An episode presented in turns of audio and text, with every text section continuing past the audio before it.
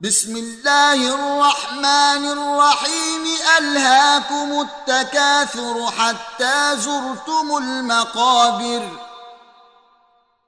كلا سوف تعلمون ثم كلا سوف تعلمون. كلا لو تعلمون علم اليقين. لترون الجحيم ثم لترونها عين اليقين ثم لتسألن يومئذ عن النعيم.